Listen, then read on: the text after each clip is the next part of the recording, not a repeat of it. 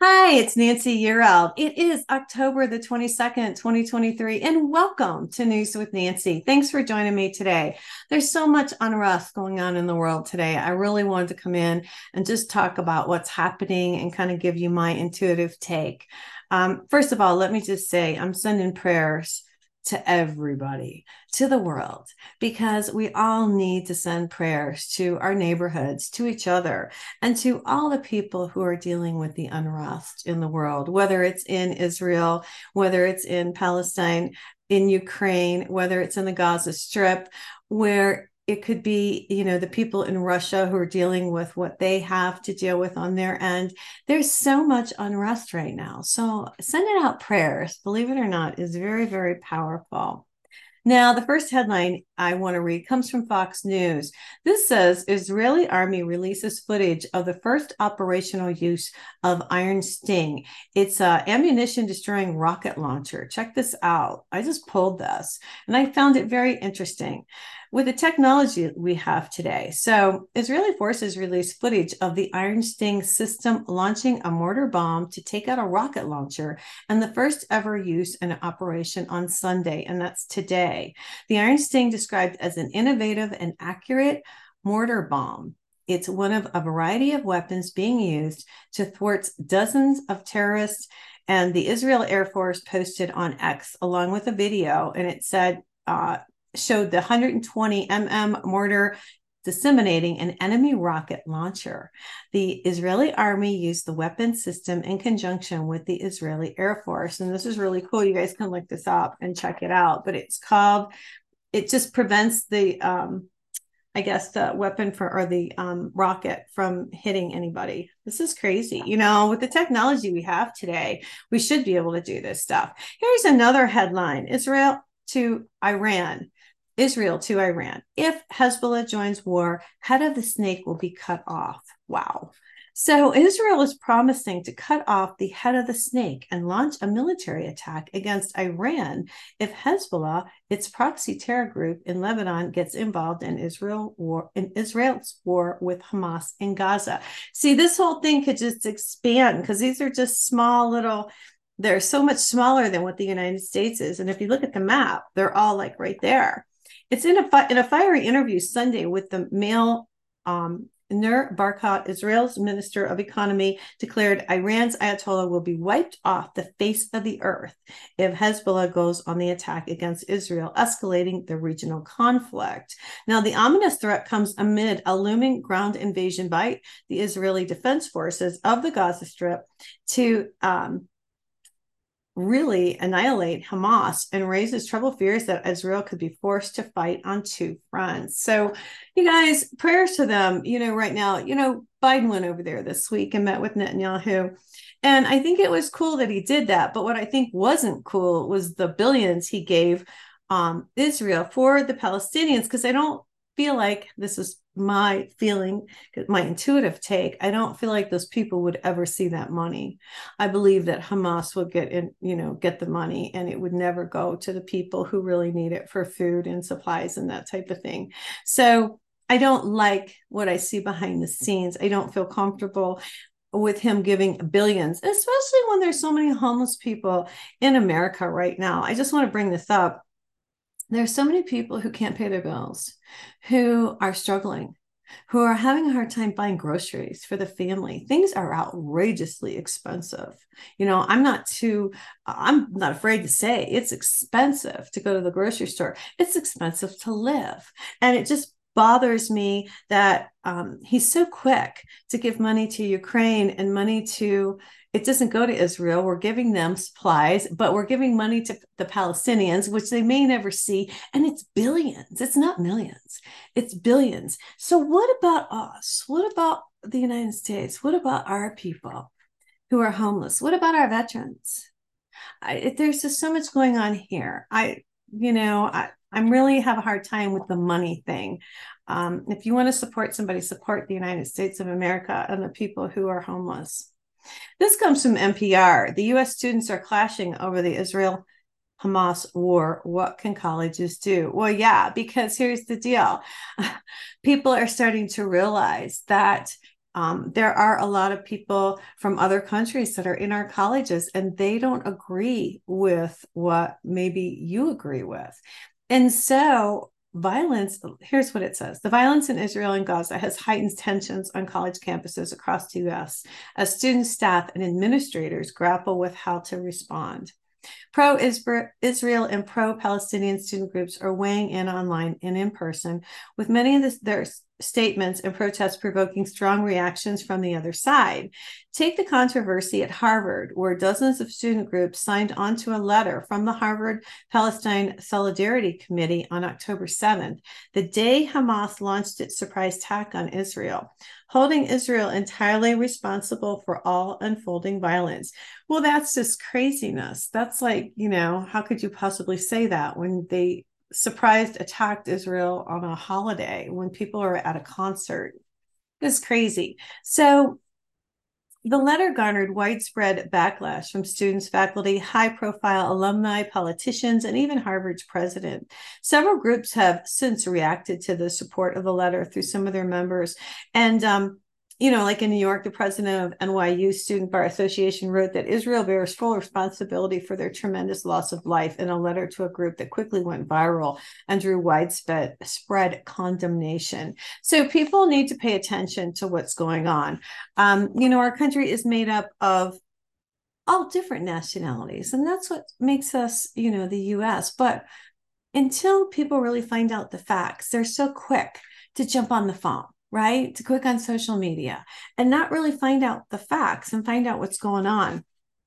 And, you know, to wish people harm is not good. And that's what we have to get away from. We have to get back to or begin um, with love and compassion for each other. You know, we're all human beings.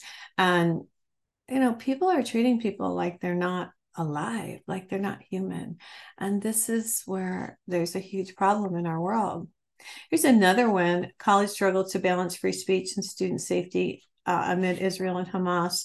And um, it's become known as the doxing truck. Listen to this. This is written by Kirk Carapezza, and he wrote it on October the 18th, 2023.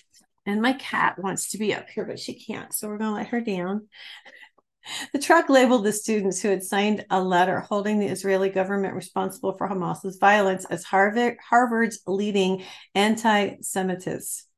So here we are. The incident ruled, uh, ruled Harvard and highlighted the extreme unrest on U.S. college campuses since the conflict between Israel and Hamas erupted less than uh, two weeks ago, is what it says. Universities that pride themselves as uh, intellectual freedom and hubs of social activism, whether the Black Lives Matter uh, movement or the war in Ukraine, are now confronting higher stakes uh, strife on campus as students receive death threats and wealth donors depart. Well, this is interesting. So on Monday, the Wexner Foundation, built on the Victoria's Secret and Bath and Body Work fortune, ended its uh, philanthropic relationship with Harvard's Kennedy School of Government, dismayed that Harvard did not unequivocally condemn Hamas' deadly attack on Israel. There's a lot of um, Israel, there's a lot of Israelis here in the United States. In New York, I think is the largest population. And, um, you know, this is felt across the United States as well as the world. So it goes on to say that um, Israeli businessman uh, Ofer and his wife Batia Ofer also stepped down from the Kennedy School's board in protest. So people aren't putting up with this kind of stuff, which is good. I'm glad because they see the truth of what's happening. And the kids that are in the colleges, I'm afraid they're influenced and do not see the truth. And we need to make sure they do. This is a tough one for me to read. I saw this and I was so sad because uh, this happened in Detroit. I'm from Michigan. Ohio, and Michigan originally. And Here's the headline Shocked, saddened, horrified, funeral set for Detroit synagogue leader fatally stabbed. This comes from USA Today. So in Detroit, services were set for Sunday, that's today afternoon, for a synagogue president found stabbed to death outside her home as the investi- investigation into her murder stretched into a second day. Samantha Woll, 40, led the Isaac Agree downtown Detroit synagogue and previously worked on the reelection campaign of Michigan's Democratic Attorney General Dana Nessel. Nessel said she was shocked and saddened and horrified when she learned of Wolf's death. Sam was a kind person, was as kind a person as I've ever known, Nessel said in a statement. She was driven by her sincere love of her community, state, and country, and used her faith and activism to create a better place for everyone. Governor Gretchen Whitmer also described the killing as a vicious crime and urged the community to rally around friends and loved ones. And this has taken it too far. There is a big um, Muslim population in Michigan, in Dearborn, and all through there. But there's also, you know, a big Polish uh, community and a big Italian community, but you don't go and condemn somebody just because they're from they're Israel. They're, you know, it's just ridiculous. I this is really sad. And blessings. I just want to say blessings to the family for that. That's just a horrible situation. And this is what we have to educate people about because people are just so quick uh, to stab somebody or shoot somebody and not even realize that, you know, this may not be the right thing to do. So, uh, this comes from, I wanted to bring this up. This comes from uh, Arizona. I'm in Arizona now. And it says in the latest state to state migration data, the trend of former Californians relocating to Texas has decreased. On the flip side, both Arizona and Florida are experiencing an increase in the number of ex Californians because everybody's trying to get out of there as quickly as they can with the crime and the unrest and, you know, the craziness. So, with Arizona totaling and particularly growing from over 69,000 to 74,000 during the same period. So, a lot of people are coming here. Um, approximately 8.2 million US residents changed their state of residence last year, an increase from 7.8 million in 2021. So, the ongoing mobility has brought stories of new transplants who have embraced the constant change of scenery and multiple moves. Some aren't alone either, as they are also bringing growing families along with them. And I will say, I moved for a reason too, and I won't get into it. But yeah, I mean, a lot of us have moved. I mean, it's we're all like shifting relocating. Bless the people who are here. So, you know, we don't have a speaker of the house. I this is getting nuts. We have got to get it together. Whether you're Republican or Democrat, doesn't matter. We got to get it together. So the headline reads Meet the Republican runners for speaker. This comes from the New York Times. Well, I'm going to read them to you because I'm not going to go through the whole deal, but I want you to know who is running for Speaker of the House because Jim Jordan um, from Ohio um, was the last nominee and it just didn't work out. Uh, I think it was, yeah, failed on the third vote to win the speakership. So here's who's running Tom Emmer of Minnesota, Austin Scott of Georgia, Byron Donalds of Florida, Gary Palmer of Alabama, Jack Bergman of Michigan, Mike Johnson of Louisiana, Pete Sessions of Texas, and Dan Mischer of Pennsylvania. So that's who's running. And let me see, who do I think it's going to be? I think it's going to be Mike Johnson of Louisiana. That's my prediction. You know, and it's just been a crazy time right now. And I do have a message that I downloaded from Archangel Gabriel because I do channel him. And I have a message I'm going to read to you guys real quick today. But before I do, here's my good news for the day. I had to find something that was good, right? So, other than I'm a happy soul and hope you guys are having a great Sunday, there was a lost Michigan toddler who was found asleep in the woods using a family dog as a pillow. Listen to this. This comes from Fox News. So, a two year old was found snuggled in the woods after going missing in Michigan's Upper Peninsula, up in the UP. They call it the UP. The little girl walked away from her home with her two family dogs on Wednesday evening in Faithorn, Michigan. The toddler was found hours later asleep in the woods using the smaller dog as a pillow, state police told the Associated Press. Now, Michigan State Police trooper from the Iron Mountain Post were called to the child's home in Min- Menominee County around 8 p.m. on September 20th after the girl had reportedly wandered off. Toddlers, or I'm sorry, troopers used both drones and police dogs to search for the toddler, the AP reported, while local police and civilians in Michigan and in neighboring Wisconsin branded together to look in the woods. And here she is. She's just adorable. Look at this little look at this little one. And they found her. And it's so, and you know, they found her because they have the drones, right? Look how pretty it is in Michigan it's a pretty time. Fall's a pretty time of year. It's one of my favorite times of year. And you know, this is the time where there's so much craziness going on in the world. We've got the war in Ukraine with Russia. So we've got unrest over there. We've got now the Palestinians and the Israelis, Hamas, everything. It's just so many innocent people have been killed. There were two hostages released this week. So I want to say that's awesome and prayers to their families. And I'm so glad that they were being, um, they're coming home and they're safe. And there's just so much, you know, and China's uh, threatening and North Korea is threatening. There's so much unrest in the world. And people always say to me, What can I do? What you can do is send out prayers. The power of your voice, the power of your words, the power of your thoughts, your intention goes out into the universe and it makes a difference. So say prayers for your own neighborhood for your family, for the United States of America, for Israel, for the people in Palestine, for all of the people of the world. Just send out that love and light, and it helps, and it does go out there. You know, I've had people on my show.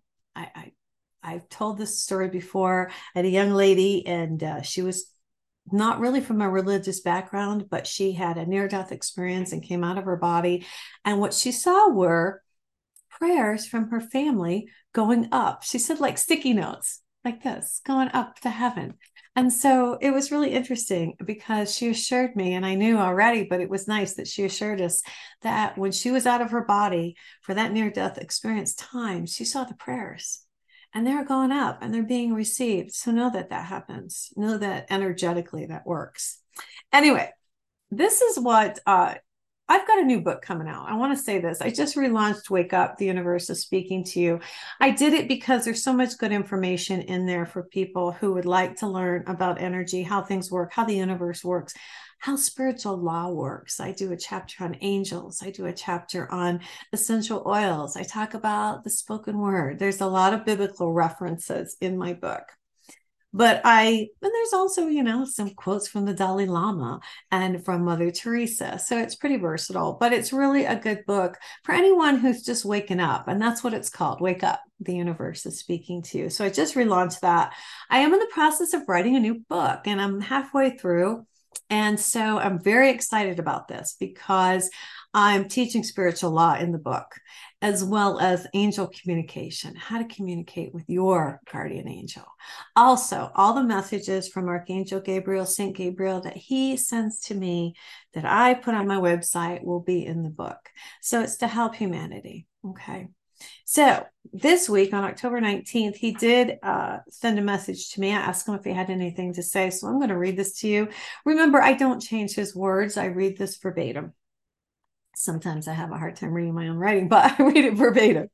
So he says, Dearest Nancy, there's so much going on to talk about today. The people are waking up to what is the truth. You are seeing the truth in plain sight. Pay attention to what's happening all around you. As more people see the truth, the violence will begin to cease. You may not see it soon, but it will come to pass. Many young people are confused and are believing information that does not contain fact. It is up to you and light workers to tell the truth of what is occurring so that others believe. The light never hides the truth. Okay. Many souls have left after war and natural disaster on your planet. So many mourn beloved ones Tell them that we, the angels, are with their family and friends in the heavenly realm. So, blessings to all Love Gabriel. So, they want you to know that anybody, family members that you've had recently, anybody who leaves here, you know, there are angels that help and take them and comfort them and are comforting the families as well. So, I want to say that. Okay. I am going to be in LA on February 9th through the 12th. Save the dates. Beginning, uh, it's going to be the 22nd year of the Conscious Life Expo. And I'm going to be teaching a 90 minute workshop, and I'm going to teach spiritual law what the book's about. And I'm going to teach angel communication. And everybody that leaves there is going to leave with their wings. So, you guys, I'll be there um, for the expo. I'll be there on the 11th, is the date of the expo. It's Saturday evening. You can find me there. Come and see me. It would be great to see everybody and get your wings. Okay. So, that's the Conscious Life Expo. I'll be there. It's the 9th through the 12th of February. It's 2024. So, gosh, this year's gone by quick. Listen, I just want to thank everyone for supporting the work that I do. I bring you the best information I know how how. I bring you the best shows. I know how. I continue to search, and God sends me like wonderful people for me to interview and information to bring you. And I send everybody lots of love and light. I wish you a very happy rest of your Sunday, and God bless.